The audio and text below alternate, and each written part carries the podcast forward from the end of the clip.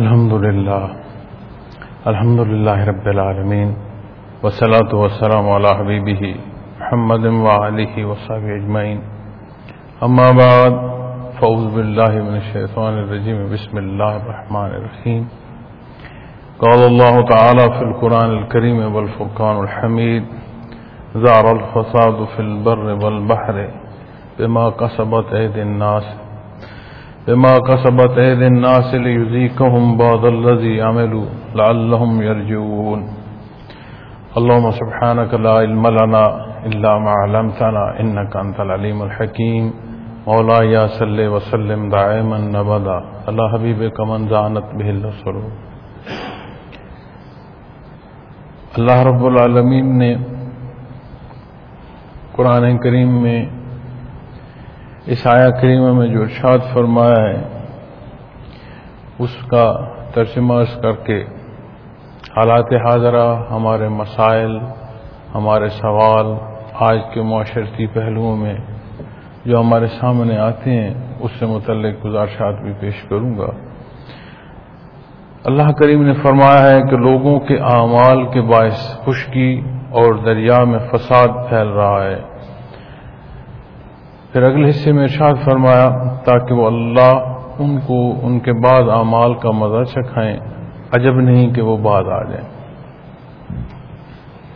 اس کار گئے حیات کو قرآن و احادیث سے ذاتی تجربات تک، جو کچھ انسان دیکھ رہا ہے، جو کچھ انسان محسوس کر رہا ہے، اور زندگی کے جس تجربے سے گزر رہا ہے، آپ کسی پہلو سے بھی دیکھیں۔ تو یہ وہ عقائی ہے مخلوق میں، یہ عالم خلق کا محور ہے، مرکزیت ہے اسے عالم خلق میں۔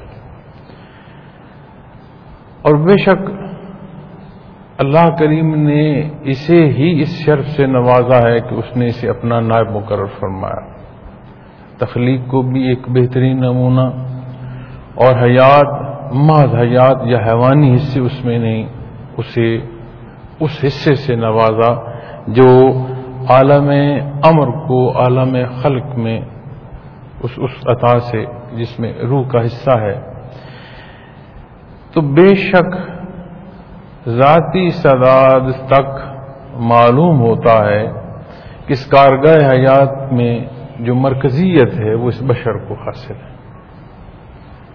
اس آیا کریمہ میں جو ارشاد ہے کہ خشکی اور تری پر جو فساد پیدا ہوتے ہیں، اس کا سبب انسانی کردار ہے۔ یہاں سے یہ بات بھی معلوم ہوتی ہے کہ کوئی بندہ جو عمل کرتا ہے، وہ عمل ماض اس حصے تک نہیں رہتا جہاں تک اس کی استطاعت ہے یا پہنچے۔ بلکہ وہ فضا میں ایک ایسی ارتاش پیدا کر دیتا ہے کہ جہاں تک وہ کیفیت جاتی ہے، جس طرح کا یا جس نہج کا عمل ہو، اس طرح کے اثرات مرتب ہوتے چلے جاتے۔ ہیں اپنی زندگی کے معاملات بھی دیکھ لیں کہ ہمیں ایک بندہ چند الفاظ کہہ دیتا ہے۔ کوئی چیز مارتا نہیں، کوئی چیز آپ کی اٹھا کر آپ پر پھینک نہیں رہا۔ لیکن چند الفاظ، ایک جملہ، کوئی فکرہ اس نے کہا، اس سے پورے مزاج میں اتنی شدت آ جاتی ہے کہ بندہ اپنا جو مقصد یا جس کام کو جا رہا ہے وہ بھول جاتا ہے۔ اور اس فکرے یا اس خبر سے ایک لہر جو غصے کی، شدت کی، وہ بھی پیدا ہو سکتی ہے اور اس کا انحصار اس خبر پر ہے کہ وہ خبر جو ہے وہ کس طرح کی ہے، اس سے بندہ تکلیف کے اس پہلو میں بھی جا سکتا ہے جس میں دکھ آ جاتا ہے۔ تو سمجھ آتی ہے کہ کوئی بھی جو عمل ہے، اس سے نتیجے میں جو ظاہراً جو کچھ ہے وہ تو ہے، لیکن غیر مری طور پر بھی اس کے اثرات ایسے ہیں جو چیزوں کو یا مزاجوں کو یا حالات کو متاثر کرتے چلے جاتے ہیں۔ تو یہاں پر جب ہم دیکھتے ہیں کہ فساد، اب فساد سے صرف یہ مراد نہیں ہے کہ کسی نے پتھر اٹھا کر کسی دوسرے انسان کا سر پھاڑ دیا۔ فساد بے عدل حصے کو کہیں گے، فساد جہاں اعتدال نہیں ہوگا اسے کہیں گے۔ یعنی صحیح جگہ پر کسی بھی شے کا اس کے صحیح مقام پر نہ ہونا، یہ عدل سے تجاوز ہے۔ اور جہاں پر عدل سے تجاوز آئے گا، وہاں کسی چیز میں خرابی پیدا ہوگی، کسی چیز میں تنگی پیدا ہوگی، کہیں تکلیف پیدا ہوگی۔ اعتدال معاشرے کا ہو، مزاجوں کا ہو کسی پہلو میں انفرادی حصوں تک لے آئیں، پھر اسے اجتماعی حصوں تک لے جائیں، تو اعتدال جب نہیں ہوگا، تو ہر چیز کے اندر ایک تکلیف دہ صورت پیدا ہونا شروع ہو جائے گی۔ آج ہم اپنے معاشرے میں دیکھتے ہیں، عجیب صورت ہے، اور اس میں ہم سب زندگی بسر کر رہے ہیں، اسی کو کوشتے بھی ہیں، اسی میں اپنی زندگی کا جو سفینہ ہے، اس کا سفر رواں دواں ہے، اسی بہر میں۔ اور بے شک زندگی جو اللہ رب العالمین نے عطا فرمائی ہے، جب تک فرصت ہے ہم نے اس میں بسر کرنی ہے اور اللہ کریم توفیق عطا فرمائے کہ وہ ان کمزور پہلوؤں کے بجائے صد کے دل سے اس پہلو پر جس کی تعلیم نبی کریم صلی اللہ علیہ وسلم نے فرمائی، اس کے تحت زندگی بسر ہو۔ لیکن جب ہم اپنے معاملات، اپنے معاشرے کا تجزیہ کرتے ہیں اور دیکھتے ہیں، تو عجیب صورت پیدا ہو چکی ہے۔ کیونکہ جب اچھائی کی طرف انسان جاتا ہے تو سب سے پہلے اس کے اندر سے ایک رکاوٹ پیدا ہوتی ہے جو ہے نفس کی۔ اب دوسرا حصہ جو رکاوٹ کا آتا ہے وہ آتا ہے شیطان کا۔ اور عجیب بات ہے کہ ان دو کے ساتھ اتنی طاقت کی حیثیت برائی میں آ گئی یا حاصل کر چکی ہے کہ جو معاشرے کی خرابی ہے وہ بھی ایک بہت بڑی رکاوٹ بھی ہے اور انسان کو برائی کی طرف لے جانے کا ایک ذریعہ بھی بنتی چلی جا رہی۔ اب وہ کیوں ہے؟ اس لیے ہے کہ جب میں نہیں خیال کرتا کہ میں جو عمل کر رہا ہوں، اس کا پیمانہ جو قرآن و سنت نے طے فرمایا، اس پر وہ کس جگہ پر آتا ہے؟ جب میں وہ نہیں خیال کرتا تو حقوق و فرائض بھول جاتا ہوں۔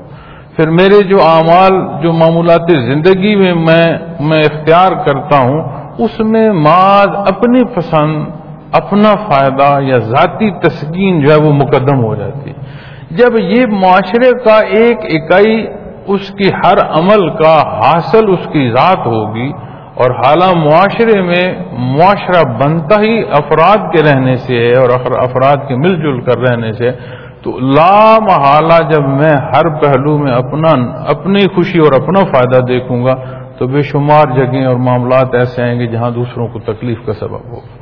اب جب معاشرے کی ہر اکائی اس صورت پر آ جائے، تو ان معاشروں میں فساد پیدا ہوگا تو نہیں، اور کیا ہو تو اللہ کریم تو قادر مطلق ہیں، وہ خالق کل کائنات ہیں۔ تو قرآن کریم میں جو حصے بیان فرمائے جاتے ہیں، وہ اصول ہیں۔ وہ ایک وہ حصہ ہے جو جو بھی عمل اس کے تحت آئے گا، اس کے مطابق اس کے نتائج جو ہیں، وہ مرتب ہوں گے۔ تو اسی لیے ہم آج سارے معاشرے کی خرابی، خرافات، پریشانیاں، تنگیوں کا سارے سوال کرتے ہیں اور اعتراف کرتے ہیں۔ لیکن کوئی یہ نہیں خیال کرتا کہ اس سارے بحر میں جو میرے کردار کا حصہ ہے، ایک روز تو آئے گا جو مجھے بھی اس کا حساب دینا پڑے گا۔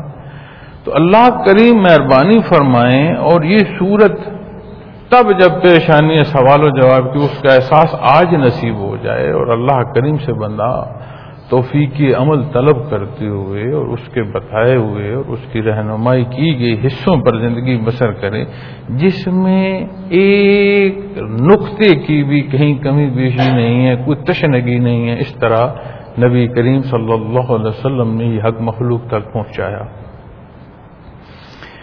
پھر جب فساد کی بات آتی ہے اور خشکی اور تری کی آتی ہے، تو اس سے ماض یہ مراد نہیں ہوگا کہ جی خشکی جو ہے تو اس پر طوفان آ گئے ہیں، یا اس میں ماض صرف بارشیں آ گئی ہیں، یا خشک سالی آ گئی ہے۔ خشکی پر جب فساد پیدا ہوگا تو اس فساد کو اگر اس حدیث شریف سے آپ سمجھیں کہ جس میں نبی کریم صلی اللہ علیہ وسلم میں نے فرمایا کہ تمہارے وجود میں گوشت کا لوتھڑا ہے۔ تو اس کے ضمن میں اس کی تصحیح پر بھی بیان فرمایا اور فرمایا فصد جسم کلو تو جب آپ فرماتے ہیں کہ وہ اس کے اندر جو فساد ہے، وہ تمہارے پورے وجود کو فساد میں مبتلا کر دے گا، تو اس سے مراد یہ نہیں ہے کہ وہ کوئی محض بیماری کی بات ہو رہی ہے۔ وہ سارے کے سارے حصے جو دین اسلام سے تجاوز ہیں، وہ سارے کے سارے حصے فساد ہیں۔ اور وہ سارے کے سارے اعمال جو ہیں، وہ ظلم ہیں، زیادتی ہے۔ اور اس بیر میں زیادتی یا ظلم نہیں ہے کہ کوئی اللہ کی طرف ظلم یا دین اسلام پر زیادتی کر رہا ہے، وہ سارے معاملات جب روز معاشر پیش ہوگا تو یہ حقیقت بڑی واضح سامنے آ جائے گی کہ ہر ایک نے جو زیادتی دین اسلام سے تجاوز پر کی ہے حقیقت اس نے وہ زیادتی اپنے آپ سے کی۔ قرآن کریم میں ایک آیا کریمہ میں ایک جگہ ارشاد ملتا ہے، اس کا مفہوم علی عرض کرتا ہوں۔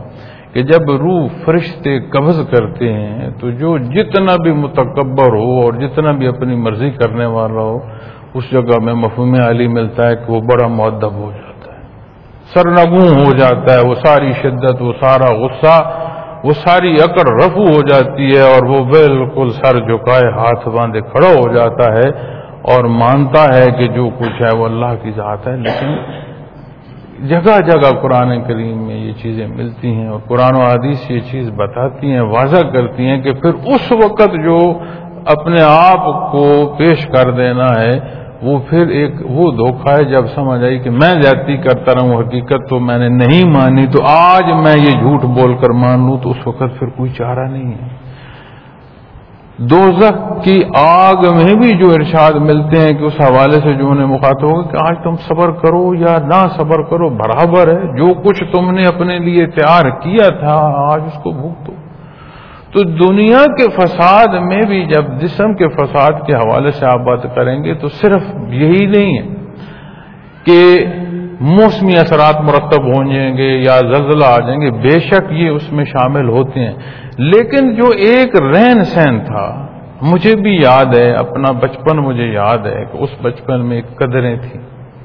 کوئی بہت بڑی، میں کہوں کہ بڑی لمبی عمر ہو گئی ہے میری، لیکن اس مختصر سے زندگی کے حصے میں مجھے یاد ہے کہ گلی میں گزرتے ہوئے ہم دیکھتے تھے کہ کوئی بڑا آ رہا ہوتا تھا تو ہم خاموش ہو جاتے تھے، رستہ چھوڑ دیتے تھے، کسی جگہ بیٹھے ہیں تو کوئی بزرگ یا بڑا آ گیا تو اس کے لیے جگہ یا نشست خالی کر دی جاتی تھی، زیادہ کلام نہیں کیا جاتا تھا، اونچی آواز میں بات نہیں ہوتی تھی۔ ہم سے پہلے بزرگ تو بتاتے ہیں کہ کہیں کوئی بڑا آ رہا ہو تو سر ڈھانپ لیا جاتا تھا کہ کہیں ننگا سر جو ہے وہ بزرگوں کے سامنے نہ ہو، یہ بے حیائی ہے، بے ادبی ہے۔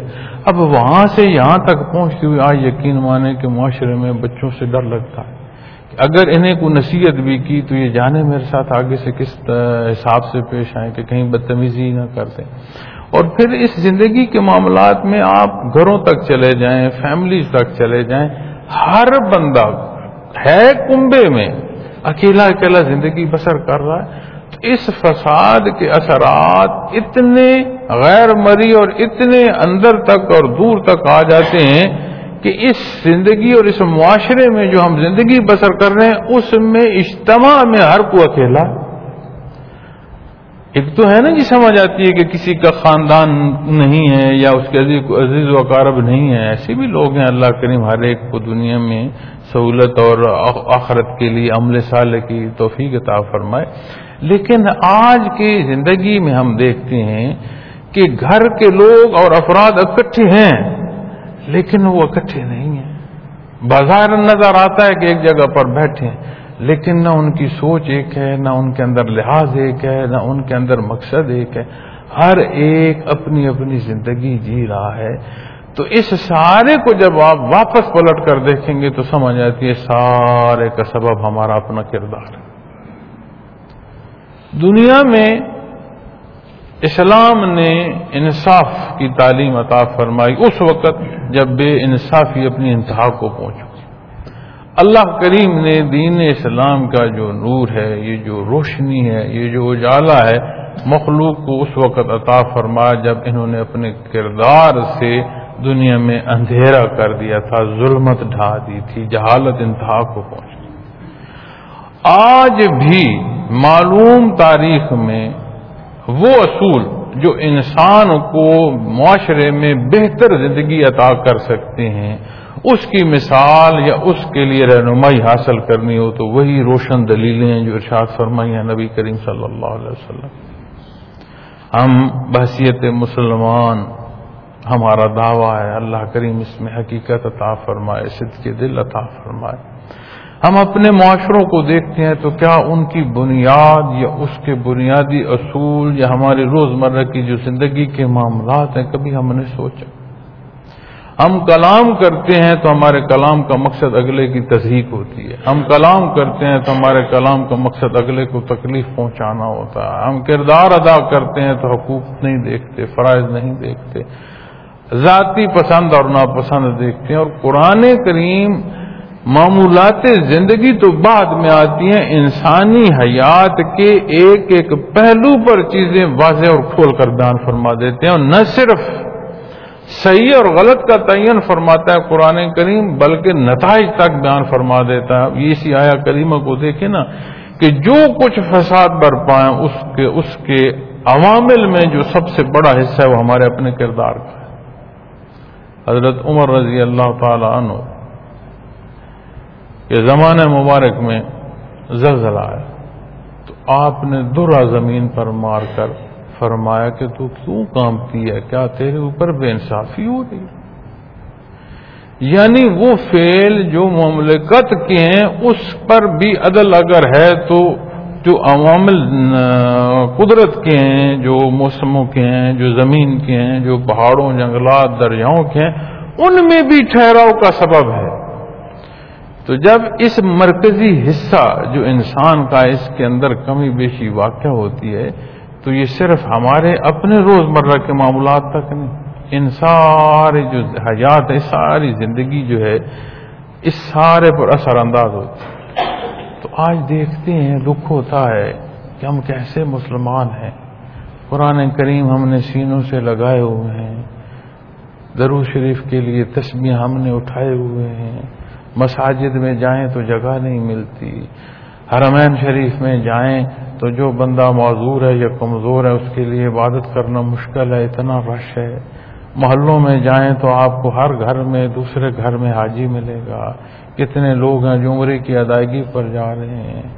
تو ان سارے حصوں کو دیکھ کر جب ہم اپنے روزمرہ کے معمولات کو دیکھتے ہیں، تو عجیب سی صورت ہے کہ کسی کو کسی پر اعتبار نہیں، کسی کو کسی کا لحاظ نہیں، بڑے کو، چھوٹے کا، چھوٹے کو، بڑے کا۔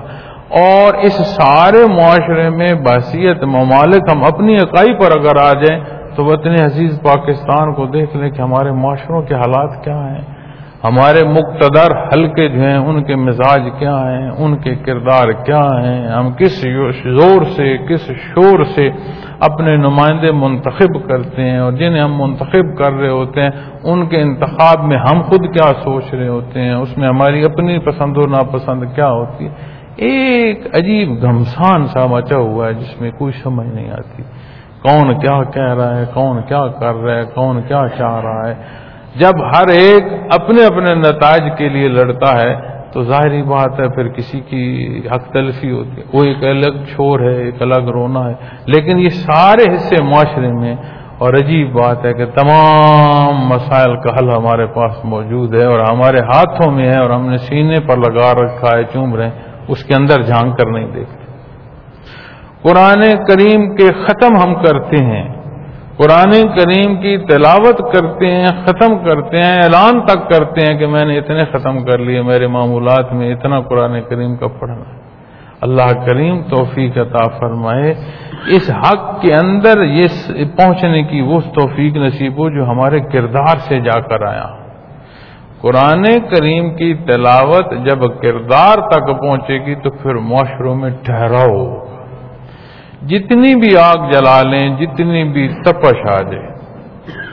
وہ حضرت ابراہیم علیہ السلط والسلام کے جو واقعہ آگ کا ہے، اس سے یہ مثال بڑی واضح سمجھ آتی کہ جتنی بھی شدت تھی اور جتنی بھی اس معاشرے نے اور انسانی زندگی کی قوت نے، چونکہ بادشاہ تھا نا جی تو بادشاہ کے پاس طاقت اور اس کا حکم اور اس کی اپنے مرضی عبادت کے حوالے سے تو بے شمار قوت تھی دنیا کی اس کے پاس۔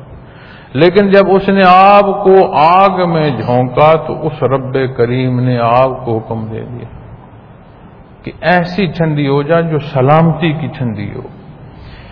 تو ان سارے پہلوؤں میں سمجھ آتی ہے کہ جس طرح کی بھی حالات ہوں، معاشرے میں جیسی بھی سختی ہو، جتنی بھی برائی ہو بیچ میں کو اگر بندہ اللہ کریم کے حکم کے تحت آ جائے تو اس کی حیات اس فساد میں محفوظ فرما لے گا وہ رب کائنات۔ بے شمار سوالات سامنے آتے ہیں، بیماریوں کے حوالے سے، تکالیف کے حوالے سے، جنات کے حوالے سے، جادوؤں کے حوالے سے، اور یقین مانے میں تو یہ محسوس کرتا ہوں کہ ہمارے معاشرے میں یہ جو سوال آتے ہیں نا کہ جادو ہو گیا، ہر دوسرا بندہ آتا ہے کہ میرے گھر پر جادو ہے، ہر دوسرا بندہ آتا ہے کہ جنات ہیں۔ میں تو یہ سمجھتا ہوں کہ اتنی شدت نہ جادو کی ہے، نہ جنات کیا ہے، جتنے ہمارے اپنے کردار کے اثرات مرتب ہو رہے ہیں۔ ہر بندے کی زندگی میں ایک ایسا پہلو ہے کہ اسے اطمینان نہیں ہے۔ اور وہ دوسرے کو جو دیکھتا ہے اس کے دیکھنے میں اس کے لیے انصاف نہیں ہے۔ یا اس کے کسی عمل سے دکھ کی حیثیت سے دیکھ رہا ہے، یا اس کو کسی نفرت کے کسی پہلو سے دیکھ رہا ہے، یا حسرت کے کسی نظر سے دیکھ۔ اور یہ سارے وہ حصے ہیں جو اثرات برے مرتب کرتے ہیں، تو میں یہ سمجھتا ہوں کہ یہ جو بے یقینی اور کمزوری اور تکالیف کے پہلو جو ہم جنات کے زمرے میں ڈال رہے ہیں، اس کے پیچھے بھی ہمارا اپنا کردار جو ہے وہ سب کیسے سکون آئے؟ جس مقصد کو اللہ نے پیدا فرمایا جس کی تکمیل کے ذرائع عطا فرمائے، اور ایک ایک چیز واضح بیان فرمائی، اور ہمیں یہ یاد ہی نہ ہو کہ میں نے اس کے حضور پیش ہونا ہے۔ اور نبی کریم صلی اللہ علیہ وسلم کا فرمان ہو کہ جو لذتوں کو بلا دینے والی چیز ہے، اس کا خیال رکھو۔ یا رسول اللہ علیہ وسلم، وہ کیا ہے؟ فرمایا، موت۔ یعنی موت کو کثرت سے یاد رکھنا، اپنی معمولات زندگی کی جو کمی پیشی ہیں، اس کو دیکھنے کی احساس پیدا کر دیتے وقتی طور پر میرے پاس طاقت ہو۔ وقتی طور پر جو میرا مقابل ہے، وہ کمزور۔ اور میرے پاس وہ طاقت اس کو نقصان پہنچا سکتی ہو، اس کی حق تلفی کر سکتی ہو۔ تو میں اپنی طاقت کو اس پر استعمال کروں اور مجھے روکنے والا کوئی نہ ہو۔ لیکن جب مجھے اللہ کے حضور پیش ہونے کا اور جس نے یہ طاقت دی ہے، اس کے حضور اس کا جواب دینے کا احساس مقدم ہوگا اور حاوی ہوگا، میرا عمل رک جائے۔ تو بے انصافی کی طرف قدم نہیں اٹھے گا، ایمان کی جو کیفیت ہے وہ اسے روک لے گی۔ لیکن کیا وجہ ہے کہ روز جوں جوں جوں جوں برائی اور شدت بڑھتی جا رہی ہے اور اللہ کریم ہمیں ہدایت عطا فرمائے اور ہمارے لیے دین اسلام پر عمل پیرا ہونا آسان فرمائے۔ اب ہم برائی کو برائی کہنے کے بجائے یہ کہہ دیتے ہیں کہ سارے جو ہیں یہ عمل کر رہے ہیں، میں بھی کر لوں تو کیا ہے؟ کتنے دکھ اور تکلیف کی بات ہے کہ گرتے گرتے گرتے ہم کہاں پہنچ گئے؟ تو میں حیران ہوتا ہوں ان تحریروں کو دیکھ کر یا بزرگوں کے واقعات سن کر جن میں وہ فرماتے تھے کہ معاشرے میں برائی بڑی شدید ہے۔ اور اس بیان کو صدیوں سے سنتے آ رہے ہیں، صدیوں کے لکھے ہوئے جو ہیں وہ آج پڑھنے کو ملتے ہیں۔ تو میں سوچتا ہوں کہ تب جس وقت میں یہ بزرگ کہتے تھے کہ حالات میں برائی کی بڑی شدت ہے، آج کتنی شدت ہوگی؟ کہ ہر آنے والا لمحہ جو ہے، وہ نبی کریم صلی اللہ علیہ وسلم کے مبارک زمانے سے ایک گھڑی دور ہے۔ اس، ان برکات سے ایک گھڑی اور دور ہوتا گیا تو کتنی کمزوری آج واقع ہوگی ہمارے اندر۔ لیکن یہ میں باوسوخ کہتا ہوں، یہ مجھے سمجھ آتی ہے، یہ مجھے احساس ہوتا ہے، یہ مجھے قرآن و حدیث بتلاتی ہیں، یہ جو تاریخ ہے اسلام کی وہ بتاتی ہے۔ آج کے معاملات پر چونکہ قرآن کریم سے مراد یہ نہیں ہے کہ اس کے حکم سارے وہاں تک تھے، یا یہ جو نتائج بیان کیے جا رہے تھے، یہ اقوام سابقہ نے جو غلطیاں کی تھیں، جو شرک کیے تھے، جو کفر کیے تھے، جو زیادتیاں کی تھیں، ان کے نتائج۔ یہ اصول بیان فرما دیے گئے جو عبد آباد اس کے تحت جو بھی عمل ہوگا، اس کے نتائج اسی طرح مرتب ہو گئے قرآن کریم نے بیان فرمایا۔ تو یہ حق ہمارے پاس موجود ہے اور نبی کریم صلی اللہ علیہ وسلم کی جو نبوت اور رسالت ہے، یہ برکات عبدالآباد آباد۔ بے شک جنہیں مائیت محمد الرسول اللہ صلی اللہ علیہ وسلم نصیب ہوئی، وہ زمانوں میں عظیم زمانہ، وہ مخلوق خدا میں اللہ کے برگزیدہ ہستیاں۔ لیکن جو حق آپ نے بیان فرمایا، وہ تعلیمات کے زمرے میں آئے یعنی عملی زندگی کے پہلوؤں میں آئے، یا کیفیات جو نیتوں کے حصوں میں آتا ہے اس میں آئے، اس کا تسلسل تو قائم۔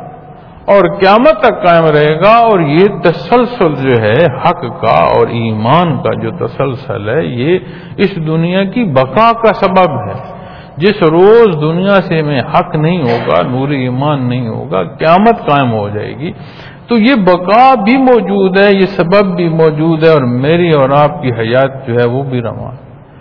تو اللہ کریم ہمیں توفیق عمل عطا فرمائے اور ہمیں توفیق دے کہ ہم اپنی ذات سے باہر نکلیں اور بندگی کی جو بلندیاں ہیں، جو بندگی کی عظمتیں ہیں، اللہ وہ نصیب فرمائے کہ اس کی رضا کے لیے ہمارے اعمال ہوں، ہمارے معاملات ہوں۔ نہیں، تو جس زندگی یا جس دنیا کے لیے بندے جیتے ہیں، اس کے محاصر یہی ہیں جو آج ہمارا محالات ہے کیونکہ جو بات میں کر رہا تھا اقدار کے حوالے سے، اس وقت لوگ ذات کے لیے نہیں، اس وقت لوگ دوسروں کے لیے سوچتے تھے۔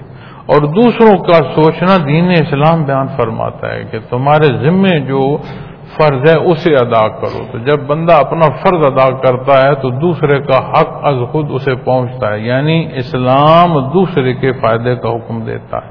اور دنیا جو ہے، وہ ذات کی طرف لے کر آتی ہے۔ تو اس وقت لوگ کتنے انسانی جو حصے ان کو دیکھتے تھے، کتنا مخلوق خدا۔ یقین مانے، اسلام منع فرماتا ہے کہ آپ کسی درخت کا سر قلم کر دیں، اس سے منع فرماتا ہے۔ اسلام منع فرماتا ہے، سبزے کو ضائع کرنے سے منع فرماتا ہے۔ عین حالت جنگ میں آپ پانی جو ہے، ان کے دشمن کے جو پانی کے ذرائع ان ان کو آپ تباہ نہیں کر سکتے۔ آپ دریا پر بیٹھے ہوئے وضو کر رہے ہوں تو اس وقت بھی حکم ہے کہ زائد پانی ضرورت کا جو ہے وہ استعمال نہ کیا جائے۔ اسلام زندگی کے ایک ایک حصوں پر تعلیم فرماتا ہے، لیکن جب اسلام سے ہٹا جاتا ہے تو وہ بندہ تمام مخلوق سے کٹتا ہوا آتا ہے، معاشرے سے کٹتا ہوتا ہے، اپنی عزیز داری اور برادریوں سے کٹتا آتا ہے، اپنے خاندان تک آتا ہے، خاندان سے بالکل اعلی عیال تک آ جاتا ہے اور پھر اس سے بھی کٹتے ہوئے ذات تک آ جاتا ہے۔ اور میں یہ سمجھتا ہوں کہ آج ہم جس معاشرے میں رہ رہے ہیں، اس میں برائی کی شدت اتنی حد تک اور کمزوری کی شدت اتنی حد تک بڑھ چکی ہے کہ ہر کوئی اپنی ذات تک اور جب ذات تک پہنچ گئے، پھر جب تکالیف اور مسائل پیدا ہوتے ہیں تو پھر ہم سوچتے ہیں کہ جی یہ کیوں ہے؟ اور کثیر حصے وہ ہیں جن کے اسباب ہم خود مہیا کر رہے ہیں، فساد کو، برائیوں کو، کوئی نہ کوئی سبب کر کے ہم مسائل پیدا کر رہے ہیں۔ اور جب ان حصوں کو دیکھتے ہیں تو بات کرتے ہیں کہ جی دیکھیں تو یہ تقدیر میں یہ لکھا تھا۔ اور جب قضا سے ملک بات آتی ہے تو اس میں قرآن و حدیث کی روشنی میں مشاعر نے بھی فرمایا، بزرگ بھی لکھتے ہیں اس پہ کہ دو حصے ہیں۔ ایک قضائے معلق ہے اور ایک قضائے مبرم ہے۔ قضائے معلق وہ ہے جس کا، جس پر مختلف جو معمولات ہیں ان پر اس کا انحصار ہوتا ہے کہ ایک بندے کو تکلیف آنی ہے یا مصیبت آنی ہے تو حکم نبی کے سامنے فرمائے صدقہ دیا کریں۔ صدقے سے وہ مصیبت ٹل جائے گی۔ اس کا مطلب ہے کہ صدقہ اگر دیا گیا ہے اور مصیبت ٹل گئی ہے تو یہ وہ قضا تھی جو ہٹ بھی سکتی تھی اور صادر بھی ہو سکتی تھی۔ اور اس کا انحصار تھا اس متعلقہ بندے کے کردار سے۔ جب اس نے اللہ سے کرم مانگا، آسانی مانگی اور اس کی راہ میں صدقہ کیا تو اللہ کریم نے اسے اس سے محفوظ فرما دیا۔ یعنی یہ وہ قضا تھی جو معلق تھی۔ صادر بھی ہو سکتی تھی اور ہٹ بھی سکتی تھی، اس سے آسانی کی طرف بھی جا سکتا تھا۔ پھر ایک حصہ آتا ہے کہ جس میں جو فیصلہ ہے وہ حتمی ہے۔ اگر صحت بیماری کی بات ہے تو وہ حتمی ہے، زندگی موت کی بات ہے تو حتمی ہے، وہ حتمی حصوں کو قضائے مبرم کہتے ہیں۔ تو میں یہ دیکھتا ہوں کہ ہمارے معاشرے میں بے شمار ہماری جو تنگیوں کے سبب ہیں، وہ ہم نے قضائے ملک کے تحت اپنے کردار سے اپنے لیے بنائے ہوتے ہیں۔ اور کسی تکلیف یا کسی مصیبت کی جو گلا ہے، وہ شاید ہمارے الفاظ ایسے نہ ہوں۔ لیکن جو اس سے مقصد ہوتا ہے، جب بندہ بیان کرتا ہے تو لگتا ہے کہ اللہ کریم کی ذات پر ہم گلا کر رہے ہیں۔ حالانکہ اس رب کریم نے اتنا کچھ عطا فرمایا ہے اور جو کچھ ہے اس کا، کہ ہم ساری حیات شکرانے میں زندگی بسر کر دیں تو بھی کم ہے۔ اب ان سارے پہلوؤں کو آپ دیکھتے ہیں تو سمجھ آتی ہے انسانی کردار کا جو فساد ہے وہ کہاں تک پہنچا؟ ایک تو فساد خشکی اور طریقہ وہ ہوا جس میں جو موسمی اثرات ہیں یا زمین پر جو واقعات ہوتے ہیں، جیسے زلزلہ آ گیا یا سیلاب آ گیا یا یہ چیزیں ہو گئیں۔ دوسرا، آپ دیکھیں کہ کردار کے اندر کس حد تک فساد آیا کہ بندہ جسے شکرانے کی کیفیت نصیب ہونی اس کی عظمت ہے، وہ اپنے الفاظ میں اللہ رب العالمین پر گلوں تک پہنچ رہا ہے۔ اللہ معاف فرما۔ اور کیا یہ ہماری روزمرہ زندگی میں نہیں ہے؟ اس سارے میں ضرورت اس عمر کی ہے کہ اللہ کریم سے توبت کی جائے، اپنے معاملات کی تصحیح کی جائے۔ اور وہ حصہ جو صرف روز معاشر اپنے کردار کا جواب نہیں جو اس کردار سے معاشرے میں خرابی پیدا ہوئی، اس تک کا جواب جو دینا ہے، جب اس کا احساس مضبوط ہو جا، تو انسان اپنے معاملات کی طرف جو بہتر حصے ہیں، ان کی طرف آنا شروع کرے گا۔ اس میں بھی میں نے پچھلے کسی ایک بیان میں میں نے یہ چیز عرض کی تھی کہ یہ انابت وہ حصے ہیں جو ذمے ہیں بندے کے یعنی رجوع اللہ۔ بندہ طلب تو کرے کہ میرے اللہ میرے لیے آسانی فرما دے۔ میرے اللہ، میرے لیے نیکی کا جو رستہ ہے، وہ سہل فرما دے، دین کی سمجھ آسان فرما دے۔ معمولات دنیا ضرور آسانی مانگے، معمولات دنیا میں آسانی جو ہے، وہ ایمان کے ساتھ مانگے۔ ہمارا مقصد ہوتا ہے، یہ دنیا سہل ہو جائے، نماز پڑھے نہ پڑھیں۔ کتنے لوگ ہیں جو یہ بات کرتے ہیں کہ نماز جو ہے، وہ اس کی عادت ہو جائے، دعا کریں، یہ عادت ہو جائے۔ ذکر کی عادت ہو جائے۔ تو میں سوچتا ہوں، اکثر کئی دفعہ تو عرض کر دیتا ہوں بڑے محتاط الفاظ سے اور ادب کے دائرے میں رہتے ہوئے۔ لیکن میں اکثر سوچتا ہوں کہ انسانی جو زندگی ہے، اس میں صبح سے شام تک جتنے وہ اعمال اختیار کرتا ہے، اس نے، اس کے نزدیک ایک اہمیت تشکیل دی ہوتی۔ سب سے پہلے وہ عمل کرتا ہے جو اس کے نزدیک سب سے اہم ہوتا ہے اور سب سے آخر میں وہ عمل کرتا ہے جو اس کے نزدیک سب سے کم اہم ہوتا ہے، اس کی ضرورت کے مطابق۔ اور جب ہم اسلام کو ثانوی حیثیت پر لے کر اور دنیا کو مقدم کر کے چلتے ہیں، تو پھر کیا بندہ یہاں کہ اور ساتھ ہم کہیں کہ جی دعا کریں کہ ہم نماز پڑھ لیں۔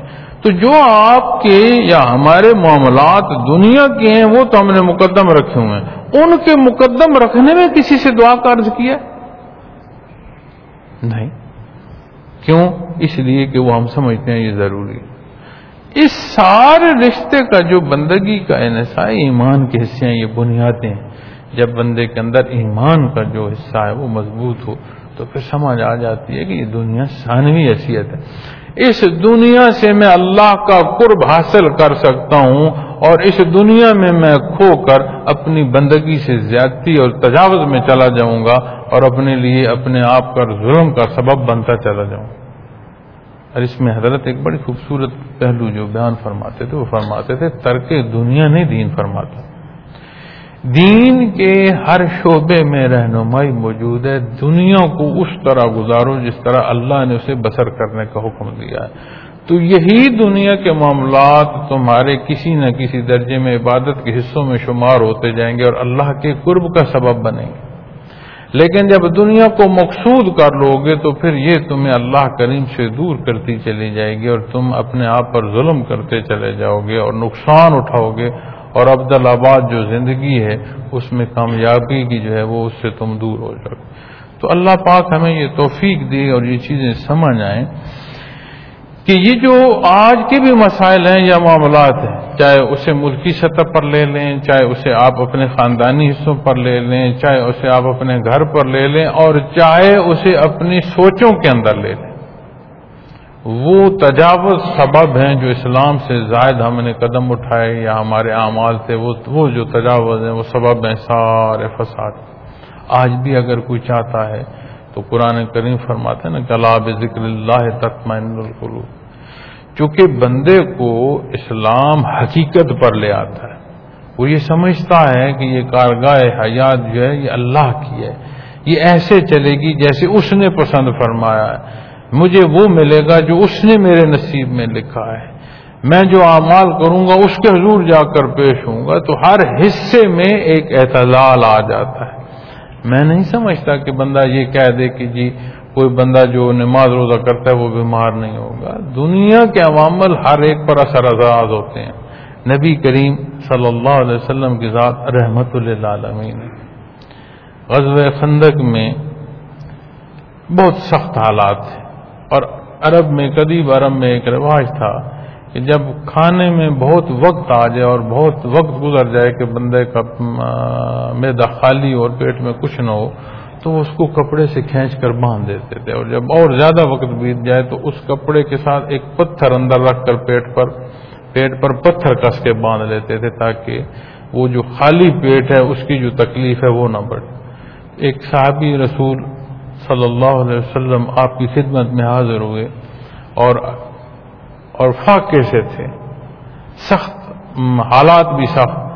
تو آپ کے پاس پہنچ کر عرض کی، یا رسول اللہ علیہ وسلم، کھانے کو اتنا وقت ہو گیا ہے کہ اب پیٹ پر پتھر باندھنا پڑا اتنا وقت ہو گیا بھوکے کہ صرف پیٹ باندھنا نہیں، اس پر پتھر باندھنا پڑا۔ تو نبی کریم صلی اللہ علیہ وسلم نے جواب میں صرف اپنا کرتا ہلکا سا ہٹایا تو آپ نے پیٹ مبارک پر دو پتھر باندھ رکھے۔ اس سے کہیں زیادہ وقت جو ہے وہ آپ کو بھوک سے گزر چکا تھا۔ آپ نے کوئی چیز نوش نہیں فرمائی۔ اور آپ کی ذات رحمت اللہ تو جب دنیا کے معاملات میں کوئی تنگی اور تکلیف اس بحر میں آئے کہ بندہ اللہ کی حضوری میں چل رہا ہو تو اس کی دو صورتیں آ جاتی۔ ایک صورت آ جاتی ہے کہ کوئی کمی بیشی تھی تو اس کی معافی کا سبب ہو جائے گا۔ اور دوسری صورت یہ ہو جاتی ہے کہ اللہ کریم اسے اور قرب عطا فرماتے ہیں یعنی ترقی درجات کا سبب بن جاتا ہے۔ لیکن دونوں صورتوں میں جو صبر کی کیفیت ہے، وہ یہ ہوتی ہے کہ وہ گلا نہیں کر رہا ہوتا، اللہ سے آسانی طلب کر رہا ہوتا ہے۔ اس کا کرم اور اس کا احسان طلب کر رہا ہوتا ہے، دونوں صورتوں میں۔ جب اسے یہ احساس ہوتا ہے کہ یہ جو دکھ اور تکلیف ہے میرے اللہ کی طرف سے ہے، تو پھر وہ اطمینان میں رہتا ہے۔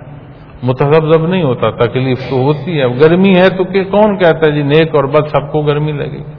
اگر سردی ہے تو نیک اور بد مسلمان اور غیر مسلم کو بھی سردی لگی تو دنیا کے جو اثرات مرتب ہوتے ہیں، تو حیات جو دنیا کی ہے، اس میں وہ اسی طرح کے محسوس ہوتے جاتے ہیں۔ لیکن ایمان کی کیفیت ہے نا۔ اب ایک بندہ اس کی ایمان کی کیفیت نہ ہو یا اللہ نہ کرے نہ ہو، اسے بھی ہم بات نہیں کرتے، کمزور ہو، تو وہ اس تکلیف میں یہ سمجھے گا کہ مجھے ہی تکلیف ملی۔ میری زندگی تو اس تکلیف کی نظر ہو گئی، جو میری بھاگنے دوڑنے کا وقت تھا یا جو میری اپنے معاملات زندگی کے لیے اپنی وجود کو حرکت دینے کا وقت تھا، وہ تو نہیں رہا۔ تو مجھے ہی تکلیف تھی۔ تو وہ تکلیف تو ہوگی، مزید اس کا صدمہ بھی بڑھے گا اور صدمے کی کیفیت میں جب وہ جائے گا تو اعتراض کی صورت میں چلتا جائے گا۔ پھر وہ الفاظ جو آج ہم اپنے معاشرے میں سنتے ہیں نا، اللہ پر گلا کر رہے ہوتے ہیں ہم لوگ۔ مزید بدبختی کا سبب بنتے چلے جائیں تو اسی دنیا کی جو زندگی ہے، یہی شب و روز ہے۔ ایمان کی قوت نصیب ہو اور اللہ مہربانی فرمائے تو حقائق کھل جاتے ہیں۔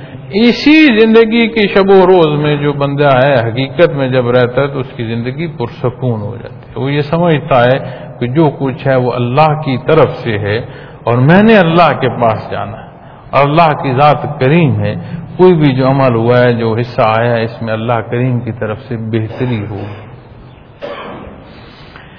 پھر اس سے آگے حصے میں بیان فرمایا بیما کا سبت ہے دن ناس خشکی اور تری میں جو انسانی معاملات ہیں اے دن ناس وہ سبب آپ کا جو کسب ہے، کردار ہے، وہ سبب ہے۔ پھر اگلے حصے میں فرمایا لے یوزی کو بعض الزی عمل یرجون کہ لے یوزی کو بعض الزی عامل تاکہ وہ اللہ ان کو ان کے بعض اعمال کا مزہ چکھائیں یعنی جو اعمال اختیار کیے ہیں، اس کے نتائج دنیا میں ایک دفعہ دیکھ لیں۔ اب اس سے کیا؟ لعلہم یرجون عجب اچھا، نہیں کہ وہ بعض آ جائیں یعنی جو دنیا کے مسائل آئے، کردار کے سبب سے آئے، چاہے وہ خشکی کے حوالے سے تھے یا چاہے تری کے حوالے سے، اس میں دنیا کے ان حالات میں سے گزرنا یہ بھی سبب ہو سکتا ہے کہ بندہ واپس رجوع اللہ کر لے، توبہ کر لے۔ یہ احساس ہو جائے کہ اللہ کریم نے جو میں نے عام مال بد کیے اس کی سزا مجھے ملی ہے۔ اور دنیا میں بندے کو کمزوری اللہ معاف فرمائے، ہم کمزور ہیں، ہم اب یہ بات کریں تو ہم ہماری حیثیت یہ نہیں ہے کہ ہم کہیں کہ ہماری جو غلطیاں اس کی سزا دنیا میں ہی مل جائے۔ ہمیں اللہ سے معافی طلب کرنی چاہیے، آسانی منگنی چاہیے۔ اس کی اس کی ذات بلند ہے، وہ کریم ہے، معاف فرمانے والے ہیں۔ لیکن دنیا کے جو مصائب آتے ہیں، اس میں وہ سارے معاملات، جو غلطیاں، گناہ اللہ کریم ان سے بخشش کا سبب فرما دیتے ہیں۔ نبی کریم صلی اللہ علیہ وسلم کا ارشاد ہے نا کہ بندے مومن کو ایک کانٹا بھی چپ جائے تو بے شمار جو غلطیاں ہیں ان کی معافی کا سبب اور بے شمار حصے جو اجر و ثواب کے ہیں، اس کی عطا کا سبب بنتے ہیں، مفہوم عالی ہے۔ تو یہاں بھی اللہ کریم نے فرمایا کہ یہ جو دنیا کے مصائب پیدا ہوتے ہیں اور ہمارے کردار ہی سے جو پیدا ہوتے ہیں، اس میں بھی بھی اللہ کریم یہ ہیں، وہ ایک موقع عطا فرماتے ہیں۔ کیونکہ جب یہ زندگی معزز سامعین کرام ختم ہو جائے گی تو پھر کتاب اعمال کی بند ہو جائے پھر فرصت نہیں ہے کسی کے پاس کہ وہ پھر واپس پلٹ کر آئے اور عمل صالح اختیار کرے اور اللہ کا قرب حاصل کر سکے۔ دوزخ کے حوالے سے جب قرآن کریم بیان فرماتے ہیں نا تو دوزخ میں جو ذمہ دار فرشتے مقرر ہیں، جب دوست کی دوزخ میں ڈالے جا رہے ہوتے ہیں تو وہ ان سے پوچھیں گے کہ کیا دنیا میں تمہیں کوئی ڈرانے والا نہیں آیا تھا؟ تو وہ مانیں گے، کہیں گے کہ ہاں آیا تھا، اللہ نے یہ اپنے مقرر بندے بھیجے تھے، ہم ہی نے اپنے اوپر ظلم کیا تھا، تو پھر واپس موقع نہیں ہے۔ اس لیے میں یہ گزارش کروں گا کہ اللہ کریم کا بہت بڑا احسان ہے کہ اس نے ہمیں امت محمد رسول اللہ صلی اللہ علیہ وسلم کا فرد پیدا فرمایا۔ دین اسلام کو اپنا جانیے۔ مولانا کا یا پیر صاحب کا نہ جانے۔ اسے سمجھیے، سیکھیے، اختیار کریے۔ علماء ہوں، مشاہد ہوں، یہ استاد کا درجہ رکھتے ہیں اور استاد جو ہے وہ سکھاتا ہے، سمجھاتا ہے۔ تو ہمیں اپنے اسلام کے لیے، اپنے آپ کو اس طرح تیار کرنا چاہیے ہم سمجھیں اور سیکھیں اور اس پر عمل کریں۔ لیکن اگر ہم یہ سمجھیں گے کہ یہ کسی کے ذمے ہے تو وہ کسی جو ہے وہ کسی صورت میں بھی ہو، مولانا کی صورت میں ہو، عالم کی صورت میں ہو شہ کی صورت میں ہو، کسی صورت میں ہو، اس نے ہمارے ساتھ ہماری لاحد میں نہیں ہوتا۔ نہ ہم نے اس کی قبر میں جانا ہے، نہ اس نے ہماری قبر میں آنا ہے۔ ہم نے ہمیں نے اپنی قبر میں جانا ہے اور ہمارے ساتھ ہمارے جو کردار ہوگا، جو اعمال ہوں گے، وہ ہمارے ساتھ۔ تو یہ موقع ہے جس میں میں اور آپ زندگی بسر کر رہے ہیں اور یہ باتیں ماض باتیں نہیں ہوتی یہ گفتگو اور یہ مبارک موقع جو جمعت المبارک کے ہیں، یہ مبارک کھڑیاں ہوتی ہیں۔ اپنے آپ کا موازنہ کر لیں۔ میں کہاں کھڑا ہوں؟ اور میرے معاملات کیا ہیں؟ روز مرہ کی سوچیں کیا ہیں؟ میرے لیے روز مرہ کے معاملات میں مقدم دنیا ہے یا دین ہے؟ اور دین یقین مانے، دین پر عمل پیرا ہونے والے کو دنیا میں بھی تنگی نہیں ہوتی۔ اور جو بندے اسباب کے پیچھے بھاگنا شروع کر دیں، انہیں یہ سمجھ نہیں آتی کہ وہ مسبب الاسباب کا تعلق چھوڑ کر اسی کے پیدا کی اسباب کی طرف جا رہے ہیں تو کہاں کامیابی آ سکتی؟ اور جنہیں اللہ رب العالمین یہ احسان فرما دیں کہ انہیں مسبب الاسباب کی تلاش اور اس کی محبت نصیب ہو جائے تو یہ اسباب کس کے ہیں؟ اللہ کے ہیں جو مسبب الاسباب ہے تو یہ زندگی، یہ معاملات سہل ہو جاتے پھر آخری بات کرتے ہوئے اپنی بات جو ہے اسے ختم کرتا ہوں کہ زندگی میں اللہ نے حیثیتیں، طاقتیں، ضروریات، ہر ایک کی مختلف۔ اب قرآن و حدیث سے اس سے متعلق جب سمجھا جائے تو یہ سمجھ آتی ہے کہ زندگی کی کوئی صورت بھی ہو، دنیا میں کوئی حیثیت بھی ہو، کوئی پہلو بھی ہو، اس میں جو اس کے لیے دیکھا جائے گا وہ یہ اس میں اس نے اللہ جل شاہ کی بندگی میں کیسا وقت بسر کی تکلیف تھی، اس پر صبر کرتے ہوئے اسی سے مدد مانگی یا نہیں؟ کچھ نصیب ہوا، کامیابی ہوئی تو اسی کا شکر گزاری کی کیفیت ہے، وہ نصیب ہوئی یا اپنی جو وہ اپنی بڑھائی ہے، اس میں لگ اللہ کریم ہمیں یہ حقائق سمجھنے کی توفیق عطا فرمائے۔ اور یہ دار العمل ہے دارالابتلا ہے، اس میں اپنی غلطیوں، اپنی کوتاہیوں کی معافی کی جو توفیق ہے، وہ نصیب فرمائے۔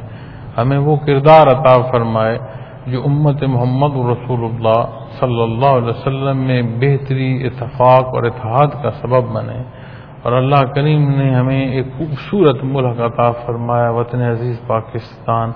اللہ کریم اس میں بہتر کردار ادا کرنے کی توفیق عطا فرمائے۔ ہمارے آج آج کل کا جو وقت ہے، اس میں انتخاب کے دن ہیں۔ اللہ کریم مہربانی فرمائے کہ ہمارے منتخب ہونے والے لوگ وہ ہوں جو ہمارے ملک کے لیے بہتری کا سبب اور ہمارا کردار، ہمارا معاملہ ایسا ہو کہ ہم اپنے آنے والی نسل کو بہتر معاشرہ اور بہتر جو حصے ہیں، تحفظ کے وہ دے کر جائیں۔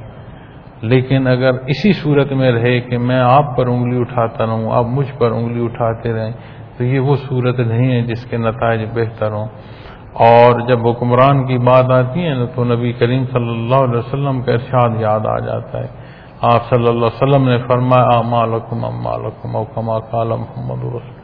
جیسے تمہارے اعمال ہوں گے، ایسے تمہارے حکمران ہوں گے۔ تو جب ہم حکمرانوں کے کردار اور معاملات دیکھتے ہیں، تو یقیناً یہی آیا کریمہ قرآن کریم کی یاد آ جاتی ہے۔ اللہ کریم مجھے اور آپ کو بہتری کی توفیق عطا فرمائے۔ جزاکم اللہ